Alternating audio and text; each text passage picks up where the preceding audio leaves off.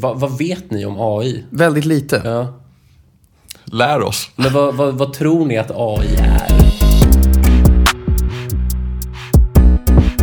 Välkomna tillbaka till eh, del två av vårt första gästavsnitt här av Alfa-podden. Vi sitter här med Leon Hensel, civilingenjör, skådespelare och AI-king. Välkommen tillbaka. Tack, tack.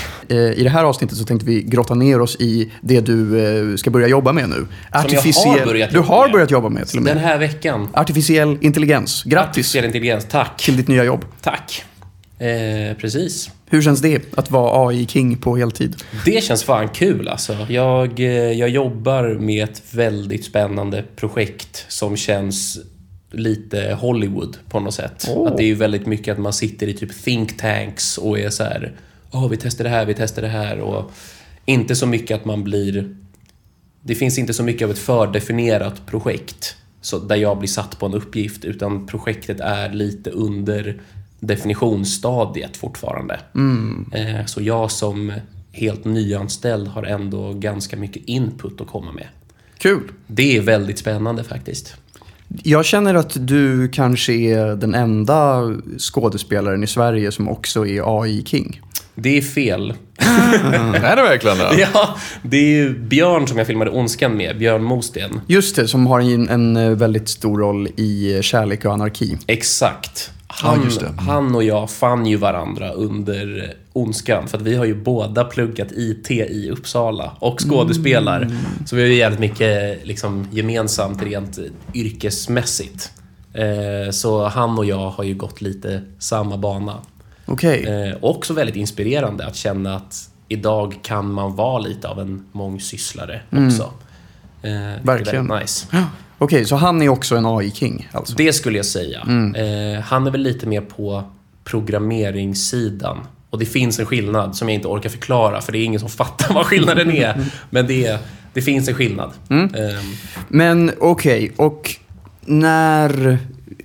Vi har mycket frågor här. För det, vi, vi spelade in ett avsnitt för ett tag sedan, jag tror det är vårt andra avsnitt, där vi eh, pratar om AI-grejer. Och för att bara förenkla det så är Finn väldigt eh, optimistisk till att AI kommer ersätta väldigt mycket och vara väldigt centralt på alla sätt och vis. Och jag har kanske en mer konservativ ställning där jag tror att det kommer mer vara ett verktyg som kommer användas. Men att mänskligheten ändå kommer vara väldigt mycket i fokus. Eh, för att förenkla allting. Var står du i den debatten? eh, jag tror mer på Finn. Men, Yes. jag, men jag är inte optimistisk kring det. Ehm, och det har i huvudsak att göra med, och det, det är någonting som jag kan reta mig på väldigt mycket när, när de här AI-experterna pratar om framtiden. För vissa är liksom väldigt domedagiga och säger att den här singulariteten, som de kallar det, den här liksom gudalika intelligensen, kommer eh, typ förslava mänskligheten. Eller så säger de att den kommer liksom skapa paradiset på jorden. Men jag ser det som att det finns ett väldigt stort steg däremellan som de hoppar över. Ehm, som vi redan typ är i idag med ChatGPT. Där i princip alla organisationer, alltså alla organisationer som har något behov av att använda en dator kommer behöva använda typ ChatGPT. Och idag så finns det typ tre företag som kan erbjuda en tjänst av den kvaliteten. Ehm, och det skapar ett ganska obehagligt monopol. Där, eller- eller, alltså det blir ju som en, någon slags kartell som är global i princip. Och där tycker jag också att man kan ställa sig frågan, har de, har de något egentligt intresse av att skapa den här allsmäktiga AIn? För då är det inte de längre som har kontroll. Så det, där känner jag att de missar ett ganska viktigt steg i den här grejen. Och då, och för att dra en parallell till liksom sociala medier, där är det väl också lite så att det är liksom tre stora bolag som äger de plattformarna som alla är beroende av ifall man vill göra någonting med Ja. sociala medier. Eh, alltså typ liksom Google, TikTok, Meta och Snap, mm. fyra då. Liksom. Och här med AI så är det OpenAI, vilka är Ja. de andra? Eh, alltså Google har ju en egen eh, Gemini som har släppts. Jag tror att den finns nu att använda. Eh, de har ju olika, olika versioner som är, liksom, som är olika kraftfulla. Ehm, sen är det väldigt svårt att bedöma hur bra de är för att det där är väldigt typ subjektivt. Ja. att det är, företag kan sätta sina egna benchmarks för hur deras modeller presterar. Eh, men ChatGPT, eller OpenAI som gör ChatGPT, de är väl egentligen fortfarande allra bäst på, på det här. Och det är lite som att säga att så här, ja, ehm, alltså om man backar bandet, liksom att ja, elektricitet kommer, det kommer eh, göra samhället perfekt. Ehm, men, för jag, jag tror att AI kommer bli någon slags basic necessity för folk att ha i sina Ja. liv. Eh, och finns det väldigt få som kan eh, liksom tillgodose den tjänsten så är det ju de som verkligen sitter på typ all makt. För visst är det så att eh, datan är väldigt viktig. Alltså att det är det. Och när man använder ChatGPT så får de in en massa data på dig genom att du ställer frågor och sånt. Och det är Mm. Ja. det som är som de bygger sin modell på. Precis. Eh, så nu släppte ju ChatGPT i typ, om det var onsdags, så släppte de någonting som heter ChatGPT Teams. Där de då säger att vi garanterar att vi inte kommer använda den här datan. Och då får man istället betala för det. Så det finns ju, de har ju li- lite olika, olika system, men lik förbannat så hovar de in cash. Ja, jag fattar. Jag är, jätt- jag är ändå taggad på att eh, AI-grejerna kommer gå in i en mer etablerad fas. För jag är så jävla less på den här uppstartsfasen när alla typ ska börja använda det lite grann och skohorna in det på ställen och typ skoja om att de har Ja, den här presentationen har jag gjort i ChatGPT. Alltså det, är- det är mycket sånt, bara så här Ja. gubb och pappaskämt kring och, och typ pappajargonger kring det här fortfarande för att det är så nytt. Liksom. Och att jag tycker att det är så jävla mycket slapp annonsering eh, överallt där det är typ så här. Vi lät AI ta fram en bild på vårt nya kaffe. Hur, hur går det ihop? Typ. Alltså det, jag, är så, jag tycker det är så löjligt och jag vill att det ska Ja. sluta. Och att man bara ska gå vidare och eh, förstå att så här, ja, men nu är det här och vi alla använder det och så. Ja. Klart. Ja, Jag tänker att Precis. det är liksom att man inte riktigt märker hur mycket som har förändrats när man är mitt i förändringen. Att man vänjer sig väldigt snabbt. Att Ja. man tänker så här, ja snart kommer smällen och det kommer bara voff. Ja. Men att, ja det kanske är nu egentligen. Det upplever jag väldigt mycket. Alltså Ja. det är en, jag, jag skulle ändå säga att jag är väldigt medveten om att smällen är här. Eh, just för att det går så jävla fort med alla nya framsteg. Det känns som att varannan månad så kommer det någonting som är dubbelt så bra som innan. Så det är, ja. Mm. Jag tänkte på det, jag har börjat eh, snacka med ChatGPT eh, ett par veckor sedan. Och innan har jag ju chattat, liksom skrivit. Men sen när man började snacka med det, då upplevde jag att det förändrade så här. Oh shit, okej det här var annorlunda. För jag hade på mig hörlurarna och bara såhär, okej hej kan du hjälpa mig med det här? Ja. Yes, bla bla bla bla bla. Och så kan den ju snacka svenska också. Men då eh, höll jag på att bolla lite så här sketchidéer med den och sånt. Och så Ja. gick jag ner till spårvagnen. Hur, hur är den på det? Alltså den är ju inte så himla bra kreativt Nej. på humor Nej. överlag. Men Nej. den är väldigt bra på om jag har liksom ett koncept eller en tanke och så ber jag den om tio olika förslag på liknande saker. Mm. Eller, ja, jag, jag tycker jag använder den som en... ehm, den producerar väldigt mycket och sen får jag välja ut de Ja. få sakerna som faktiskt är Ja. Användbara. Men då gick jag i alla fall till spårvagnen och så bollade massa och sen kände jag så här, okej nu ska jag hoppa på. Och så var det så här, okej hej då. Eller vadå hej då? Ja. Måste jag säga hej då till den här? och så bara, åh. Det är som filmen Her. Jag bara, Precis. jag är i Her nu. Jag försöker använda den i mitt dagliga jobb. Eh, och jag ser väldigt mycket fram emot, och det kanske redan finns, bara att jag inte har hittat det, att, eh, att man ska kunna ha någon slags add-on i sin mail-applikation. Så att den liksom håller koll på alla ens mail och häng- hänger med i alla trådar och sådär. Eh, det hade varit nice. Så att jag bara kan fråga den om saker och, och att den typ kan komma med föreslagna svar men att den liksom är insatt i allting som har hänt i den här eh, mail-tråden. Så det ser jag fram emot när det dyker upp. Sen så gjorde jag, jag gjorde ett, ehm, eh, när man jobbar med reklam så gör man oftast mycket så här inskick till olika tävlingar och sånt.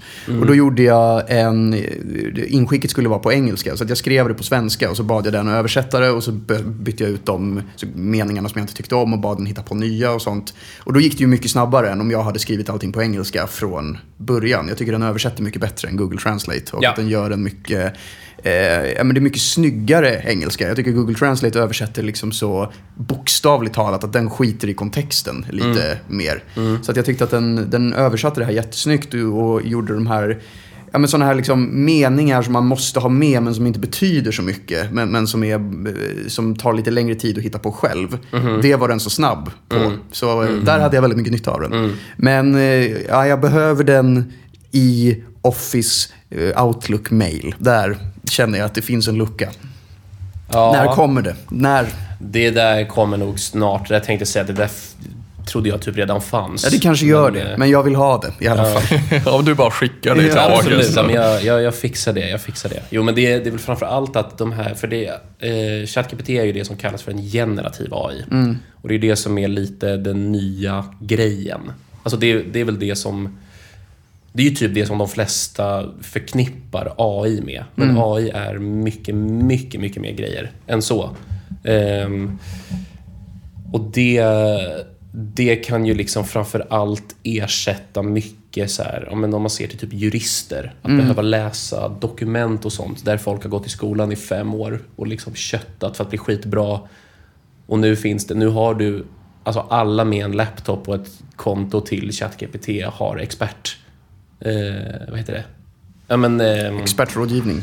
ja, Ja. exakt. Ehm, Hur funkar det för en jurist idag liksom? Är det lite panik?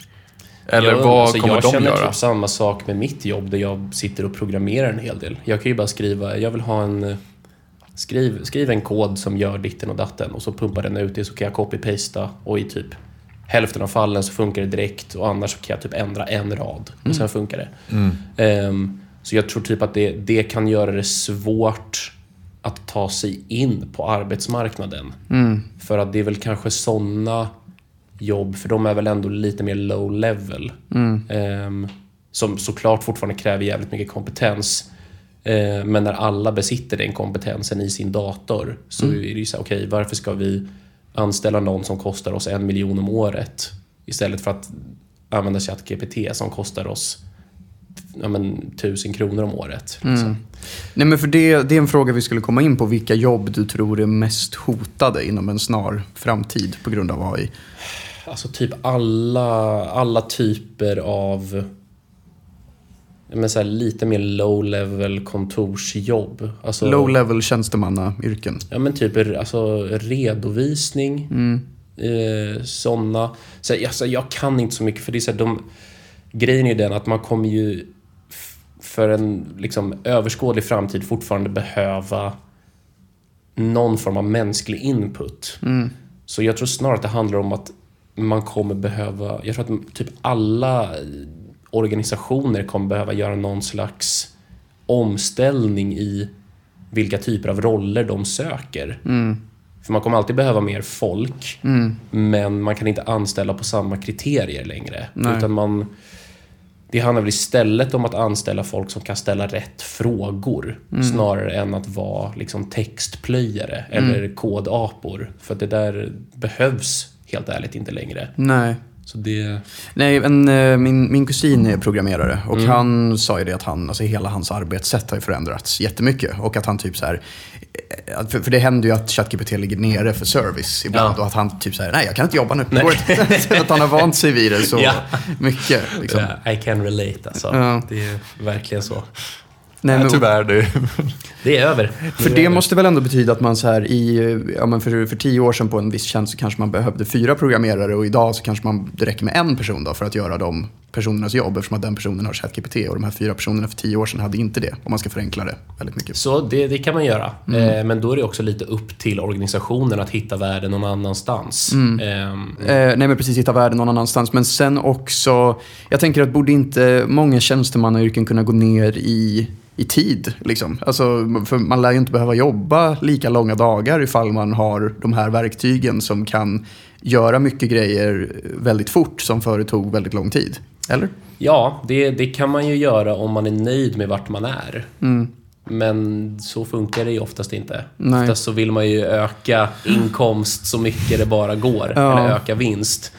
Så då ser man ju snarare att okej, med det här verktyget så kan vi fördubbla vår produktivitet. Vi kommer ju inte inte göra det och låta folk jobba fyra timmar om dagen istället och bibehålla samma nivå. Men det känns så himla deppigt. Att det är liksom att vi blir, vi hittar på de här superavancerade verktygen men man ska för evigt jobba lika mycket som man alltid har jobbat de senaste 80 åren i alla fall. Eller så. Ja.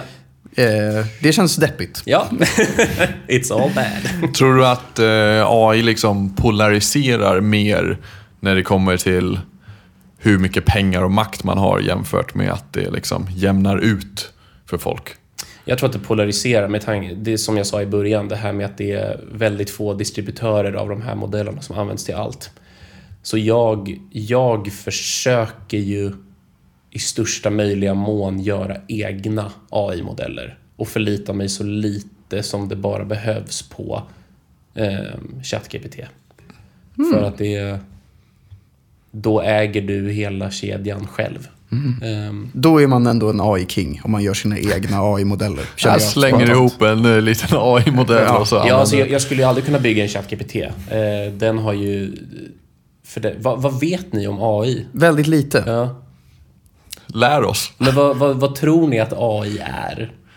Jag, jag kan börja. Ja. Ehm, jag tänker att det är en jättestor liksom, algoritm eller massa data tillsammans. Ja. Ja, egentligen jag skulle nog bara säga att det är bara en jävla massa data Ja. som man använder för att få svar utifrån den datan som den har. Jag vill också lägga till att jag tror att det är en, men en, eh, eh, en modell som är byggd, alltså mjukvara, som lär sig. Alltså att den eh, utifrån den datan den har och utifrån de eh, sakerna den redan har gjort eh, kommer längre fram. Ja, ja, ni har båda delvis rätt, skulle jag säga. Vad är det vi missar? Ja, men så här, AI är ett paraplybegrepp eh, för massa saker. Det som du pratar om, det här som den här algoritmen som lär sig, det är det som kallas för machine learning. Och det är liksom ett fält inom det här breda begreppet AI. Men om man kollar på typ de här första schackdatorerna, det är en AI, men den lär sig ingenting. För där har någon från början sagt vad varje schackpjäs är värd i poäng. Och sen kan den kolla då, och då, då säger man också, du programmerar in hur varje pjäs kan röra sig. Och sen så kan den då kolla liksom från start, liksom från hur schackbrädet ser ut precis från början, så kan den kolla alla möjliga drag. Och sen på alla de dragen kan den se vilka drag kan ske på varje sånt drag. Och så kan den gå ner så kanske tio gånger. Och det hade vi också kunnat göra, men det hade tagit oss jävligt lång tid. Alltså det hade tagit typ en hel livstid. Ehm, och sen när den har gått ner tio, tio steg, då kan den se då, okej, vart har jag flest poäng kvar om jag summerar mina pjäser som inte har åkt ut? Och det är tekniskt sett en AI, men den lär sig ingenting. Nej, Och den har framförallt ingen uppfattning om vad schack är. nej. Det vet den inte alls. Eller som en stor miniräknare. Typ. Ungefär så.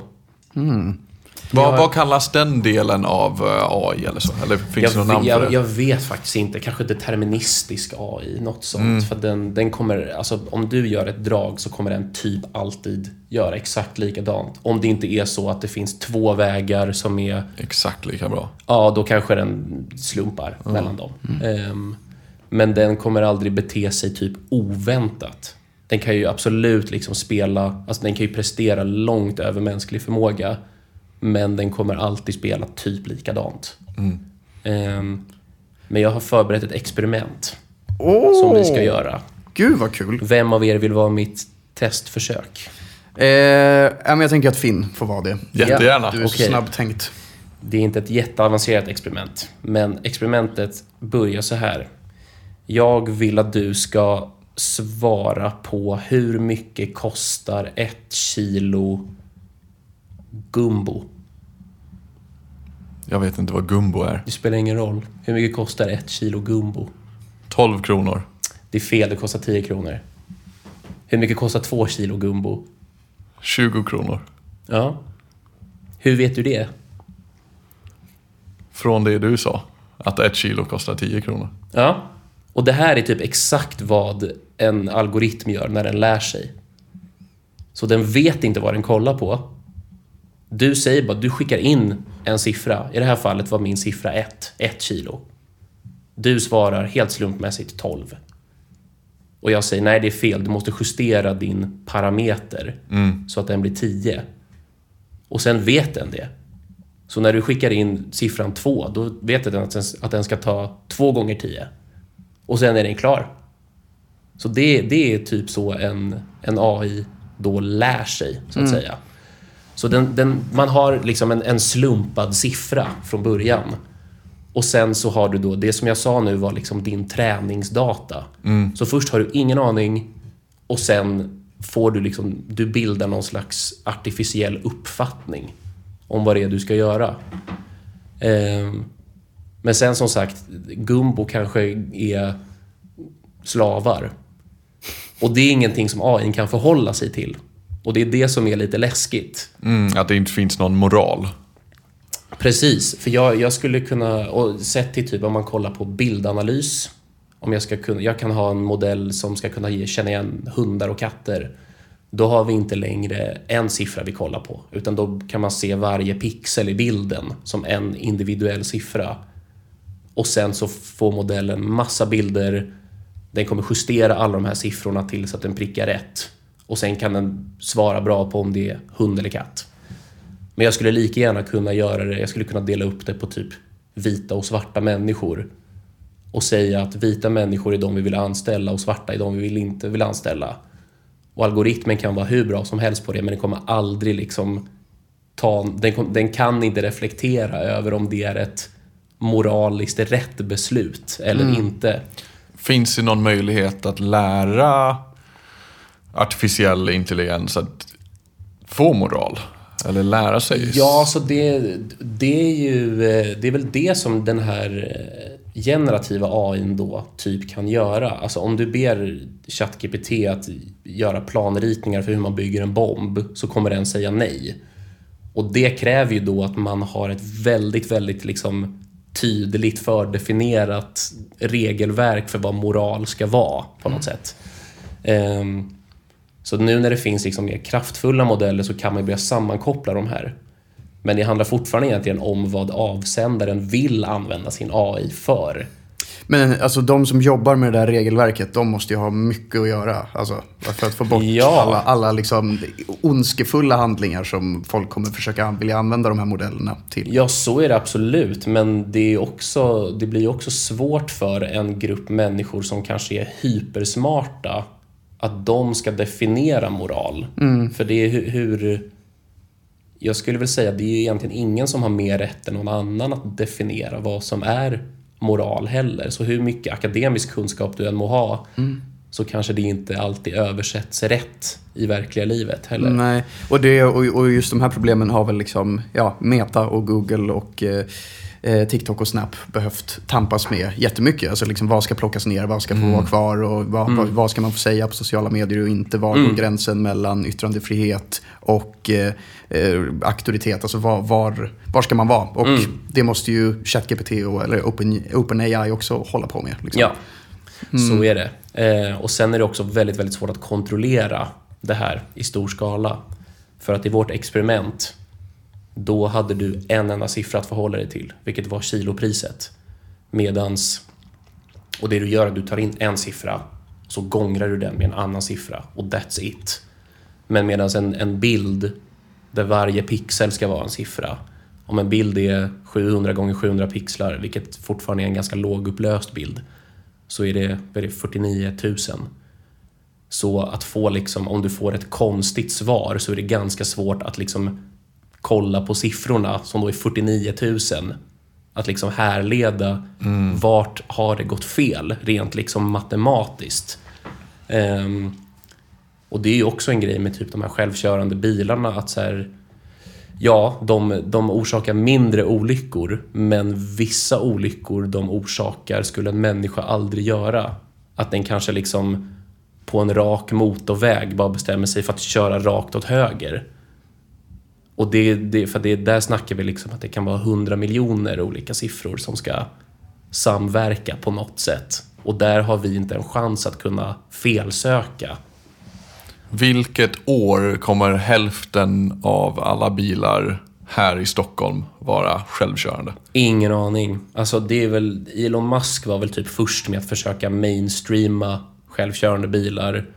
Och det känns som att han sa typ att ah, 2020 kommer ha självkörande bilar. Och jag tror att ju mer man grottar sig ner i det där, desto mer inser man att det här är ett väldigt, väldigt mycket svårare problem än vad vi hade förutsett. Så jag tror att liksom när det kommer till motorvägar, där är det nog inte jättesvårt. För att det, där är allting så himla streamlinat på något sätt. Men ska du ut på en landsväg som också kräver väldigt mycket mänskligt omdöme och liknande, så blir det, då blir det en annan grej. Jag tänker, är det inte också svårt, alltså den här övergångsfasen, alltså när det ska vara typ lite självkörande Ja. och lite mänskligt. Det måste ju vara så mycket jobbigare än om bara allt är självkörande. Ja, men för det är ju så det är nu. Alltså, ja, bilen kan köra själv, men du måste hålla händerna på ratten. Och då är det så här, okej, men det, är inte det typ en större... Kräver inte det mer koncentration att sitta passivt men ändå behöva vara koncentrerad hela tiden? Ja. Det tycker jag känns jättejobbigt. Jag, jag, jag känner verkligen att det måste vara allt eller inget. Alltså, typ ta bort ratten helt och hållet. Det, då, då är den självkörande. Ja. Men eh, okej, säg att man eh, precis ska gå ut gymnasiet liksom. eh, och eh, plugga vidare så småningom för man vill göra det. Om, om du hade varit i den sitsen, vad hade du pluggat då idag för att liksom kunna vara eh, competitive på den eh, ja, men kommande AI-baserade arbetsmarknaden? Men jag tror fan att man kan fortfarande plugga, alltså follow your dreams skulle jag säga. Det, det- plugga vad du än vill plugga. För att det, det största trycket ligger på att företag ska förstå hur de ska använda den här tekniken. För att företag kommer alltid, alltså är företag, organis- organisationer, whatever, kommer alltid vara liksom produktivitetsinriktade. Så de, alltså, du, du måste se till att du hamnar på ett företag som är i framkant. Och det vill ju alla vara. Så typ där jag jobbar, då är det ju liksom... Jag gick ju in och var så här, oh shit, de kommer ersätta mig. Men det är ju snarare att de är så här, okej, hur, hur använder vi oss av den här tekniken och hur lär vi upp folk att göra det som AI inte kan göra? Och där tror jag att liksom... Alltså fram tills att man har någon slags allsmäktig AI så tror jag att man alltid kommer kunna hitta ett sånt case. Så det, alltså det är väl snarare att... Säga att man vill bli... Fan vet jag, du vill bli jurist. Eller whatever. Då tror jag att din bild av vad jurist är kommer inte vara det innebär att vara jurist när du tar examen. Men lik förbannat kommer du nog ha ett jobb inom juridik. Det kanske bara är någonting annat. än vad man pluggar. Ja, okej. Så att om man vill läsa grekisk lingvistik så ska man göra det. Ja, där är nog arbetsmarknaden lika stor idag som om fem år. Det vill säga inte alls, men kunskap för kunskaps skull. 100 procent. Vilka egenskaper eller kunskaper tror du blir extra viktiga i framtiden med tanke på Alltså- AI-utvecklingen? Obviously de, liksom, de mänskliga grejerna. Ehm, Jag tror att det kommer... Jag tror inte att folk är så sugna på att bara interagera med en dator. Liksom. Så det, allt som har att göra med någon form av mänsklig kontakt tror jag, ja, än en gång, det kommer väl ersättas när den här AI kan bygga cyborgs som ser ut som och beter sig som liksom Westworld. Ja, men för jag tycker att det som känns... De, på arbetsmarknaden som bara i allmänhet kommer ha relativt liknande dagar känns ju som liksom alla hantverkarjobb. Alltså det känns väl som att det är väldigt, väldigt lång tid kvar tills vi kan liksom AI bort en snickare och en Ja. rörmokare. Liksom. 100 procent. Det, är- det är ju liksom robotics grejer och det är inte lätt. Nej, nej men inte alls. Men om vi tittar på underhållning, för det snackade vi lite om i, i vårt eh, tidigare avsnitt. Att så här, eh, tror du att man kommer kunna sälja in, alltså att AI kommer fronta underhållningen? Liksom? Kommer man gå och se en, eh, en konsert av en liksom helt AI-genererad artist? Man vet på förhand att det här är bara en robot. Liksom. Nej, det tror jag inte. Ehm, Och framför allt så tror jag inte det för att jag vet inte riktigt vem som hade tjänat på det i slutändan. För jag tror att så här, om, för, för typ så nu, varför, varför eh, ChatGPT typ existerar. Det är liksom... Det är ju en typ av machine learning-modell. Ehm, och det skedde liksom typ ett genombrott för fem år sedan ungefär. När man kom på liksom hur gör man ord och meningar till siffror så att en dator kan läsa det effektivt. Um, och det sammanslaget med att vi får starkare datorer, det finns mer data att träna på. Det är det som gör att modellen funkar så bra. Men du hade kunnat bygga en ChatGPT i din egen dator. Sen hade du inte haft nog med liksom, vad heter det, alltså beräkningskraft och minne för att kunna göra den lika bra. För att du kan inte eh, ladda ner hela internet på din Nej. dator. Då behöver du en serverhall för det. Eh, men säg om 20 år, alltså det, säg att du kan ha liksom 1000 terabyte på din laptop. Då kan ju du göra en egen ChatGPT med ganska små medel. Och om alla då kan, utan att behöva betala något annat företag, kan typ producera en film eller skapa en virtuell artist och så vidare. Då, då, då existerar ju inte längre mediet. Då, och du kanske till och med kan skapa det on the fly. Alltså, Du kanske har någon slags kamera som läser av hur du reagerar och den ändrar tonen alltså, as, as it goes. Så jag, jag känner att så här, folk i typ filmindustrin eller musikindustrin, de vill ju fortsätta tjäna pengar. Och då kommer de behöva skapa någonting som folk kan samlas kring. Och om alla kan skapa liksom Marvel-produktioner hemifrån så måste de hitta på någonting annat. Ja. Och det lär fortfarande vara att liksom bygga någon slags myt kring, kring personer och liknande. Tänker du att det kommer behövas mer av liksom en X-factor och att man är Ja. annorlunda och sticker ut i framtiden? Ja, för det är väl ändå så här, alltså ser man en kändis på stan så blir man ju så här, "Åh!"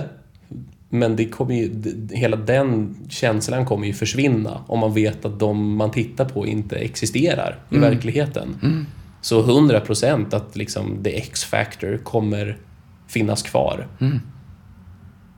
Vad skulle du säga konkret att jag och August borde göra framåt för att ta över hela vår bransch? AI, underhållningsbranschen. Jag tror att ni sitter i en rätt bra sits. Ni har ju liksom sto, stor publik. Eh, det är... Ja, det, ni, ni kan bara fortsätta som ni gör. Fan vad bra. Nice. Enkelt. Älskar det svaret. Ja, men jag med. Det Bästa du har sagt eh, idag. Ja, Verkligen. Då, då gör vi exakt som vi alltid har gjort. Precis. Vad tror du för eh, skådespelare? Jag såg en video av eh, Alex Hormozy. Det var den vi hade pratat om i ett ja, mm-hmm. tidigare mm. avsnitt. För han, han känns ju som en verkligen som domedagsprofet. Alltså som, ja, men som verkligen så skippar mellansteget som du mm. snackar om. Att mm. han bara går direkt från punkt A till A är överallt och, bara, mm. och ingenting däremellan. Liksom. Mm. Eh, men ja, fortsätt. Men då var det liksom snack om hur Eh, ja men just hur, ja men en skådespelare kan ju bli avläst och så kan man sälja sina rättigheter. Och sen så kan de som äger de rättigheterna skapa vad som helst med hjälp av AI liksom. Ja. Ehm, hur ser du på skådespelarbranschen när det kommer till den frågan med AI framöver? Jag tror att det kommer lagstiftas emot det. För det har det väl typ gjort i USA nu. Ja, med eh, Hollywoodstrejken och sådär. Exakt. Och jag tror att liksom resten av världen kommer nog ta efter det. Ehm, det är ju så här, alltså man vill ju inte sälja rättigheter. Då ska man ju ha fruktansvärt bra betalt. Jag vet ju att James Earl Jones, han som gör rösten till Darth Vader, han har ju sålt rättigheterna till att de får använda hans röst efter han är död. Och det kan jag nog tänka att det, det klirrar till i kassan där. Ja, men verkligen. Och, Eh, och så det, han... det finns väl absolut lägen där det kan vara fördelaktigt. Mm. Men det kommer inte vara så här... Eller så här, ja, det finns ju redan idag. Vill, vill man skådespela och går in på statist.se och tackar ja till att liksom göra stockfoto-grejer och de har oändlig rättighet globalt. och så får du 500 spänn för det. Ja, that's on you. Men du får läsa kontraktet och jag tror att man kommer kunna ha den möjligheten framöver också. Det kanske finns liksom att ah, det här, i det här kontraktet så har vi rättigheter till att göra vad vi vill med din röst och ansikte och mimik i ett år. Att det kan bli en sån grej, men att man då blir kompenserad för det. Ehm, Ja, det låter ju rimligt att eh, alla skådespelare och sånt, om man är informerad, att man bara, nej men jag vill inte. nej, för jag menar, vill man ha en karriär, då, då tar det ju död på din karriär där och då. Alltså direkt. Ehm, så det, det låter ju inte som en grej som folk kommer tacka ja till, till att börja med. Nej, men det är intressant med... eh, Eh, för, men för liksom med Darth Vader-grejen, att då har ju han förmodligen gått och spelat in väldigt många olika ljudtagningar och när han säger ljud på olika sätt så att de ska ha ett superstort bibliotek och kunna liksom, eller, ja, eh, eller men bara så att jag, jag menar att man hjälper den AIn på traven så mycket som det går. Jag tänker att om de har mycket på honom så är det väl bättre än att de har väldigt lite som de måste Ja, jo, så är det. Men jag vet att, alltså, jag tror att det var för typ två år sedan som Amazon kom ut och sa att de kan återskapa ens röst efter typ en minuts inspelning. Och det finns ju en hel del Star Wars-filmer nu, så jag Ja. tänker att de har de har material så det räcker. Ja, Sen behöver de ju såklart förhålla sig bättre. Alltså de, Mm. det måste ju vara topp, topp, toppklass. Ja, Men jag tror inte att han kommer behöva sitta liksom 200 timmar i ett ljudbås och Nej. läsa. som Matthew Perry. Precis, precis. Eh, nej men det där är ju superspännande och jag undrar om det är så här, för vi, du snackade om att så här, myterna kring en kändis, att man fortfarande kommer vilja ha det för att kunna tjäna pengar. Men det måste också vara så himla svårt att bli en sån liksom legendarisk person i det här klimatet när alla de här verktygen och sånt finns. Alltså som att så här, kommer vi få en ny Tom Cruise och en ny Harrison Ford? Eh, som kommer ha den legendstatusen, att de kan göra liksom, blockbusterfilmer på samma sätt, även fast de är gamla. Liksom.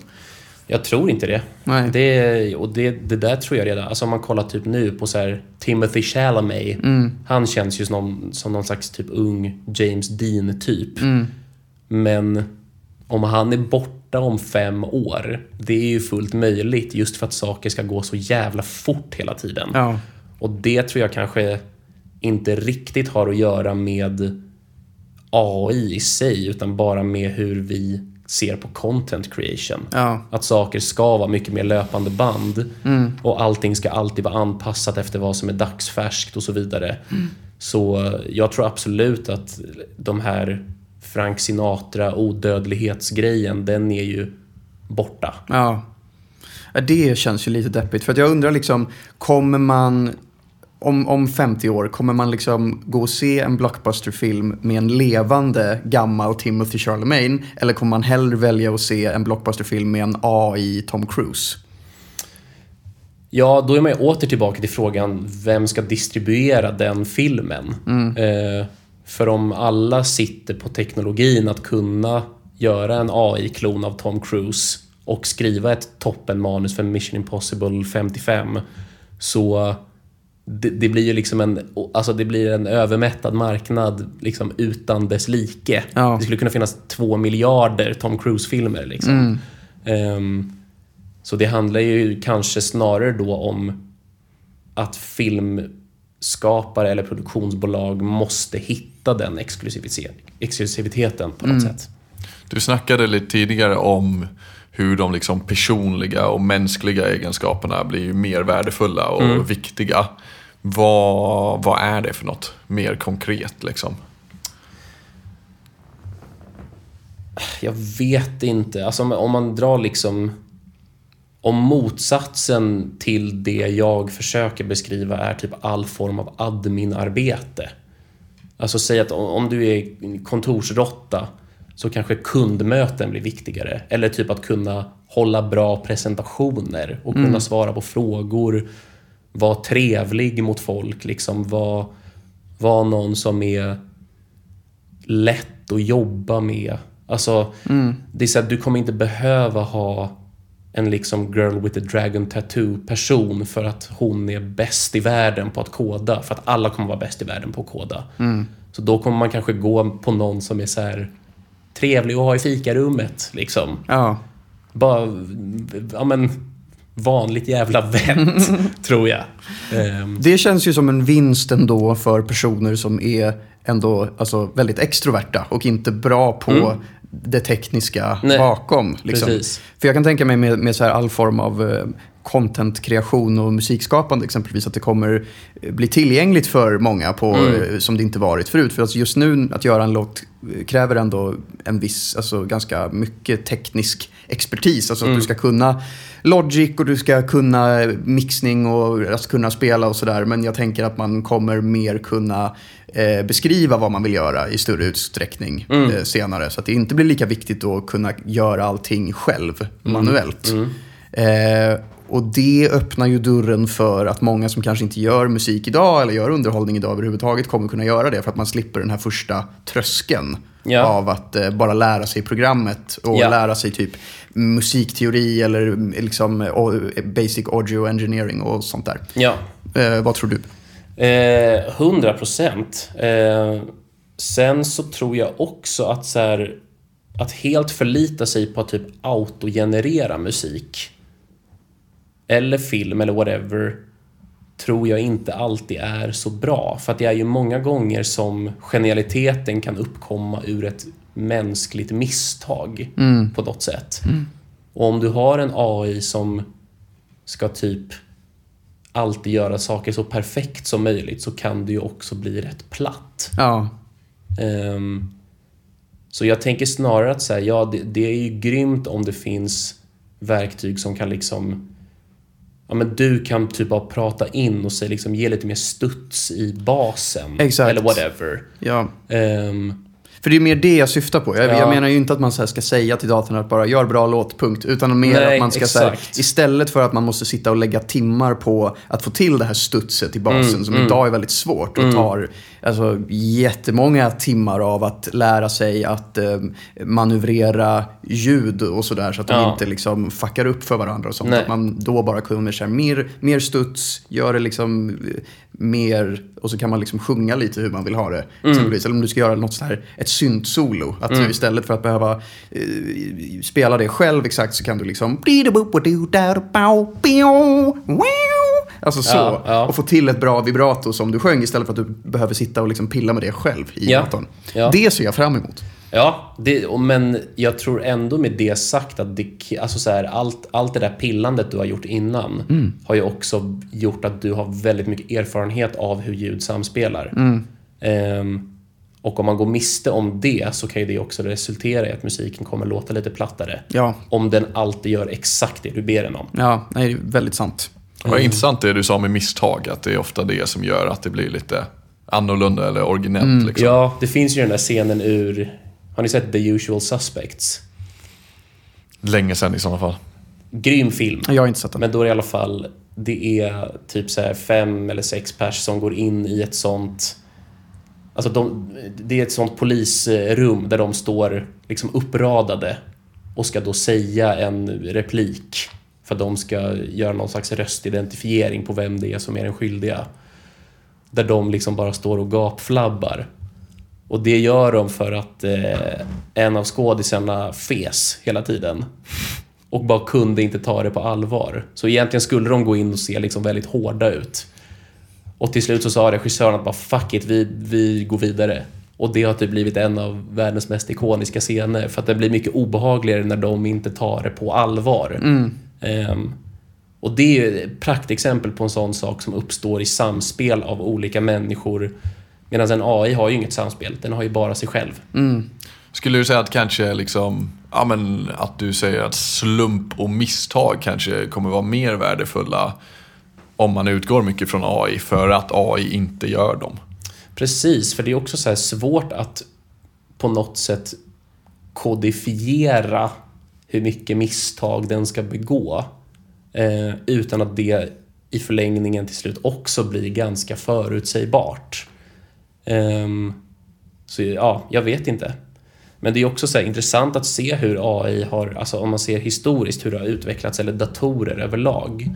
Att så här, en miniräknare kan ju beräkna svåra tal mycket, mycket lättare än vad, vad vi kan. Alltså, 13 005 delat på 28. Lycka till. Men en miniräknare som man har haft hur länge som helst kan göra det. Och liksom de svåraste sakerna att ersätta har ju visat sig vara de som vi gör helt på intuition. Alltså jag behöver inte se en miljon bilder på en bordslampa för att förstå att det är en bordslampa. Nej. Jag kan se det en gång och sen vet jag det. Ehm, och det är väl det som, det är väl därför också de mänskliga, eller kanske typ de bara däggdjursaktiga egenskaperna är de viktigaste. Typ kunna läsa av känslointryck, vara väldigt flexibel i det. Allt sånt. Det är det som är svårast att ersätta. Så de extroverta, coola människorna på högstadiet kommer vara vinnarna i slutet. Så är det. Din mobbare kommer vara din chef, tyvärr. Var, Helvete. han vann i slutändan. Åh. Ja, nej men eh, med de orden så kanske vi får tacka Leon så mycket för att Tack han för har att du kom. medverkat. Tack för att jag fick komma. Tack för att du var den första gästen. Var kan man hitta dig om man vill hitta dig? Du, du, ja, på, på Instagram hittar man mig. Jag kommer inte säga min adress, det, dit får ni inte komma. Eh, Leon Hensel med Z heter jag på Instagram. In och följ Leon. Hoppas du vill komma tillbaks till Alfa-podden i Det framtiden. vill jag hemskt gärna göra. Det är kul att få vara någonstans någon gång. Gud vad Det nice. löser vi. Tack. Toppen. Tack för att ni lyssnat. In och följ podden på Spotify och Apple och eh, ge den eh, fem stjärnor i recension om ni tycker att den är skoj. Tack Vi för idag. återkommer nästa vecka. Tack Hej för då. oss. Hej då!